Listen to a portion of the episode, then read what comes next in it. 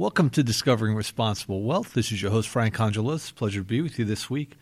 You know, over the last month or so, we've been talking about the concept of financial wellness. Over the last few shows, we got into talking about uh, what I refer to as the three R's of finance how to build wealth, uh, how to utilize wealth, things of that nature.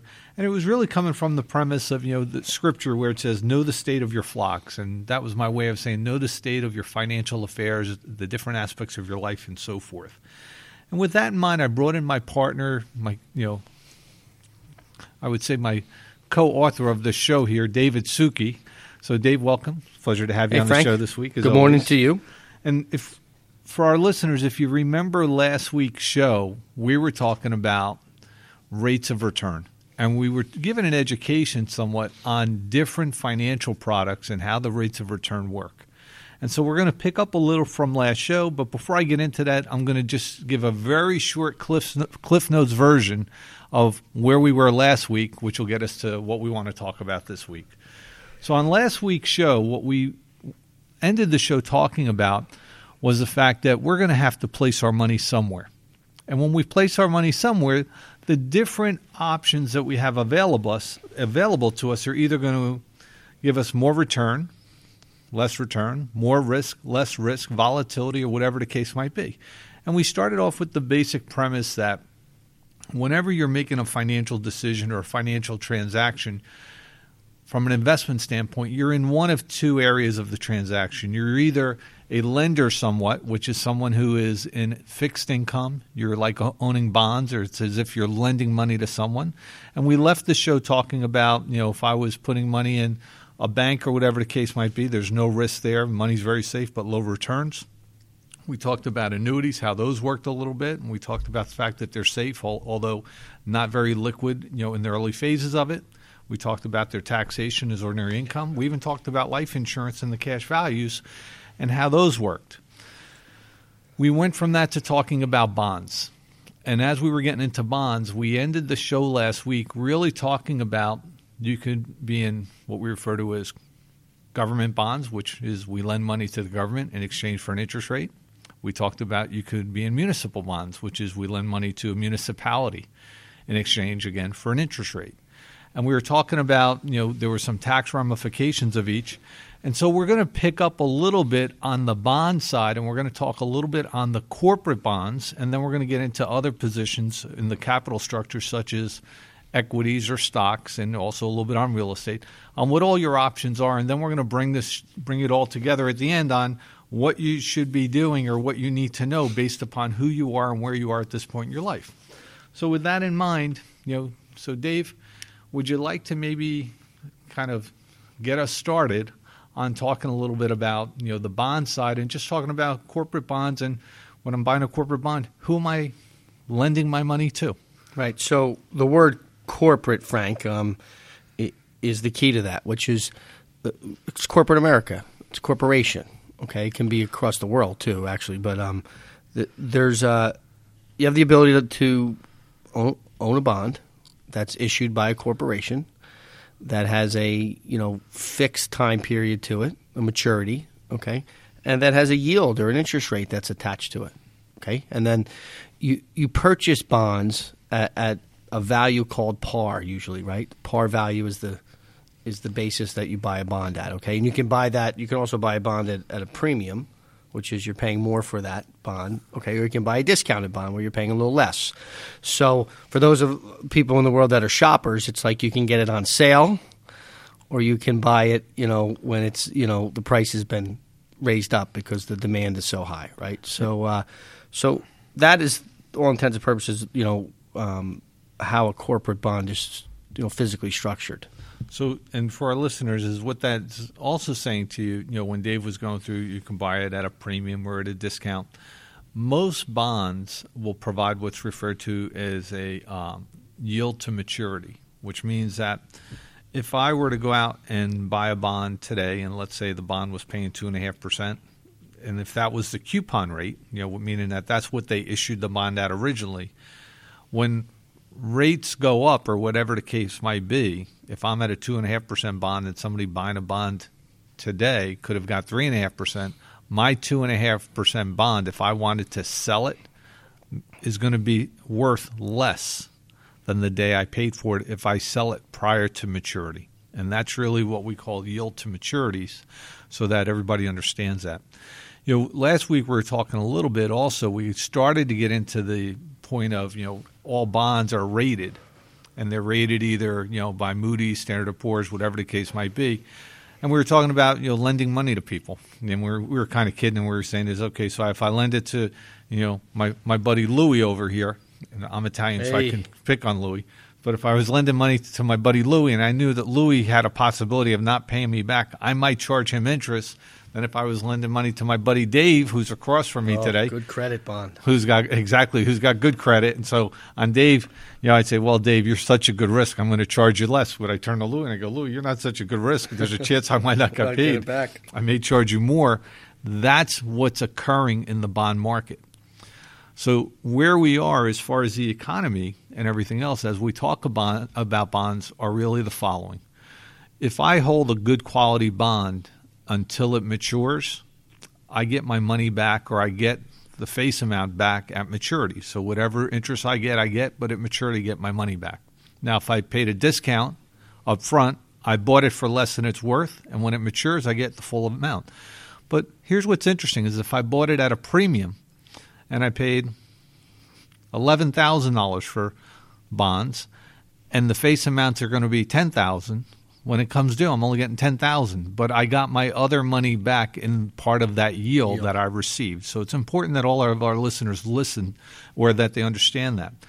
Now, there's been some talk recently about the fact that as interest rates goes up, uh, bonds could be very volatile, and the bonds that they're really referencing are bond type funds.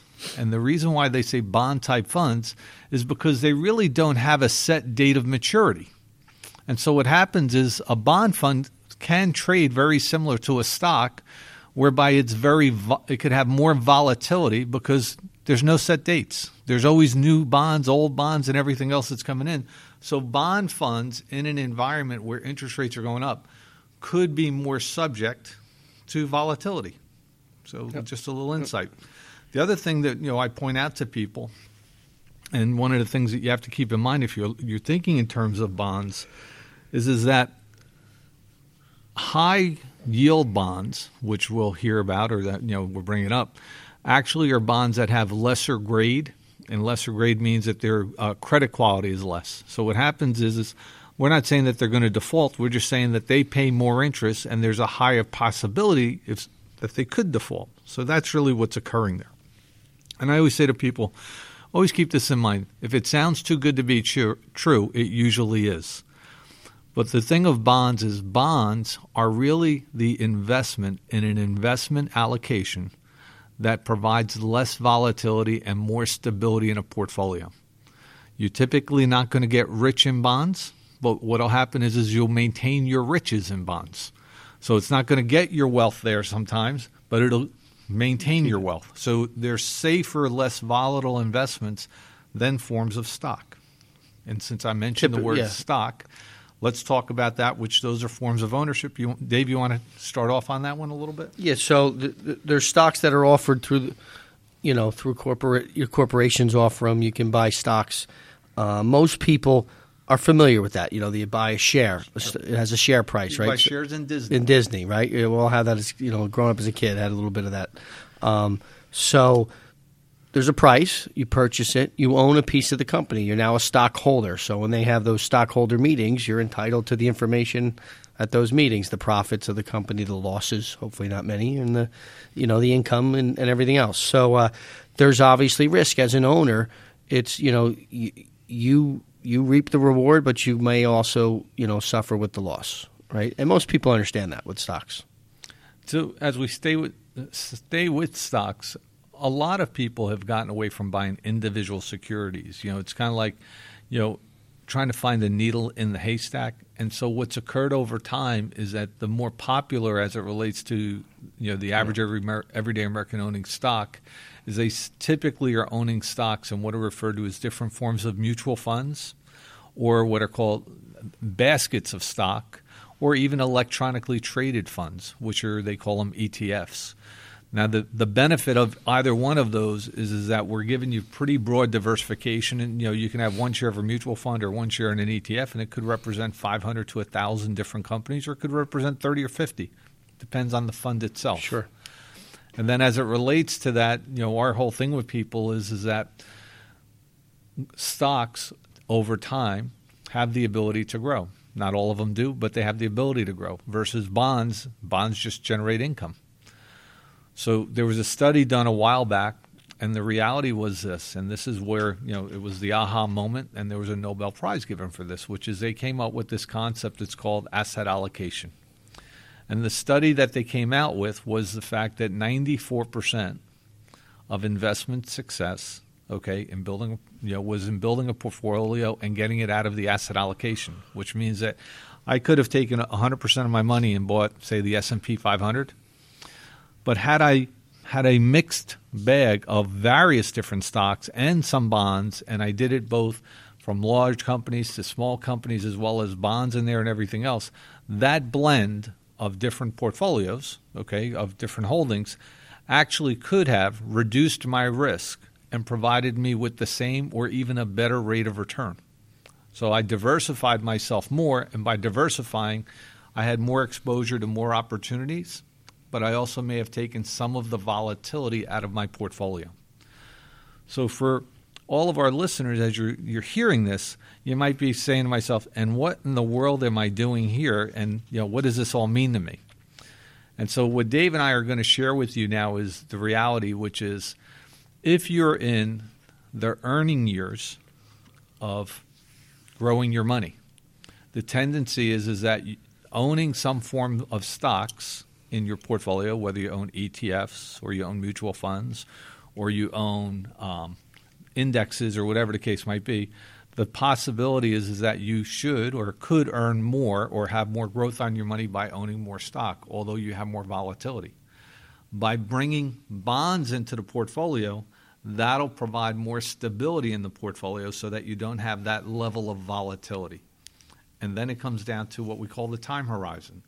So maybe, Dave, you and I will just chat a little bit about, about this, which is when we have clients that have very short time horizons, you know, what are you typically telling them, Dave? Those with shorter time horizons are going to want more security than those with longer time horizons, right? So typically the they don't want to take on lots of risk because the presence of the money is needed in in in some sort of immediate picture, right? Year, two years, five years. I mean, that's as we all know as we look at life, that goes quick.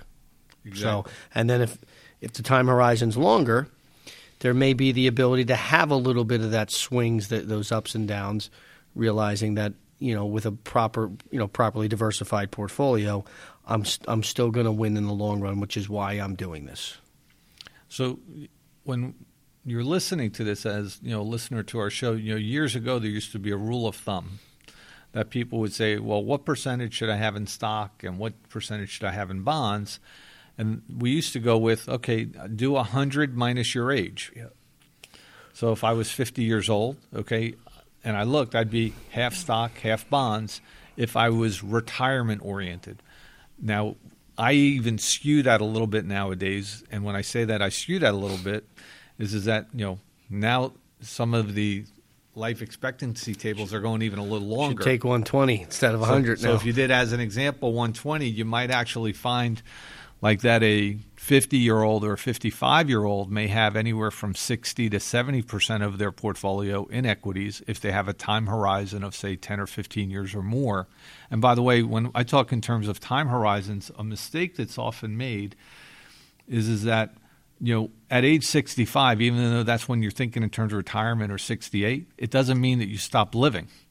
It just means that we went from the accumulation phase to a distribution phase. So keep that in mind. But what I would suggest is that for all of our listeners is work with an advisor who can do a proper asset allocation, asking you the questions so that they can give you a mm-hmm. suitable portfolio for yourself. So I know yeah, Dave. That, that's accurate, Frank. That uh, you got to recognize who you are. Are you somebody that's on top of things that does it for you know your your you and your family? And there are people, Frank, we meet all the time that do that, and and they're great. That's fine. That's that's they're educated. They understand it. Okay. Um, and there's those that don't, and they don't they don't understand it at all, and they're looking for help, and they're scared to ask for help because, unfortunately, in in, in the financial world, things can become overwhelming, and people do what I call they do a lot of selling and telling instead of a lot of coaching and educating, um, and really making people understand that what they have and why they have it.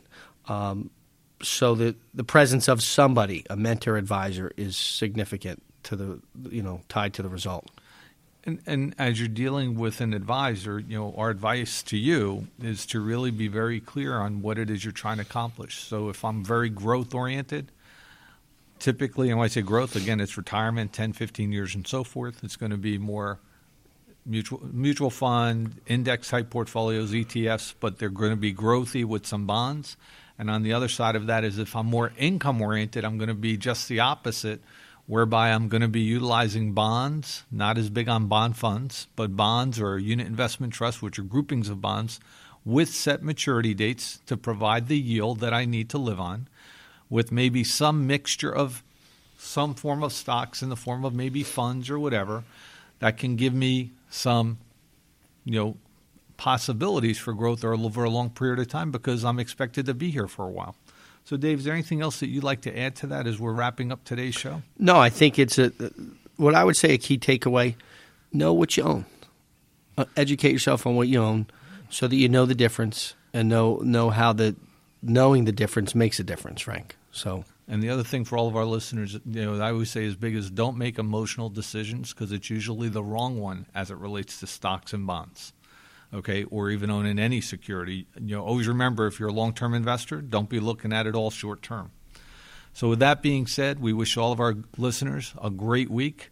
You've been listening to Discovering Responsible Wealth. This has been Frank Congelosi, our guest David Suki. If you have questions, you can write to us at the Institute of Responsible Wealth, 2431 Atlantic Avenue, Manasquan, New Jersey, 08736, or email us at info at iofrw.com. Thank you and have a blessed week.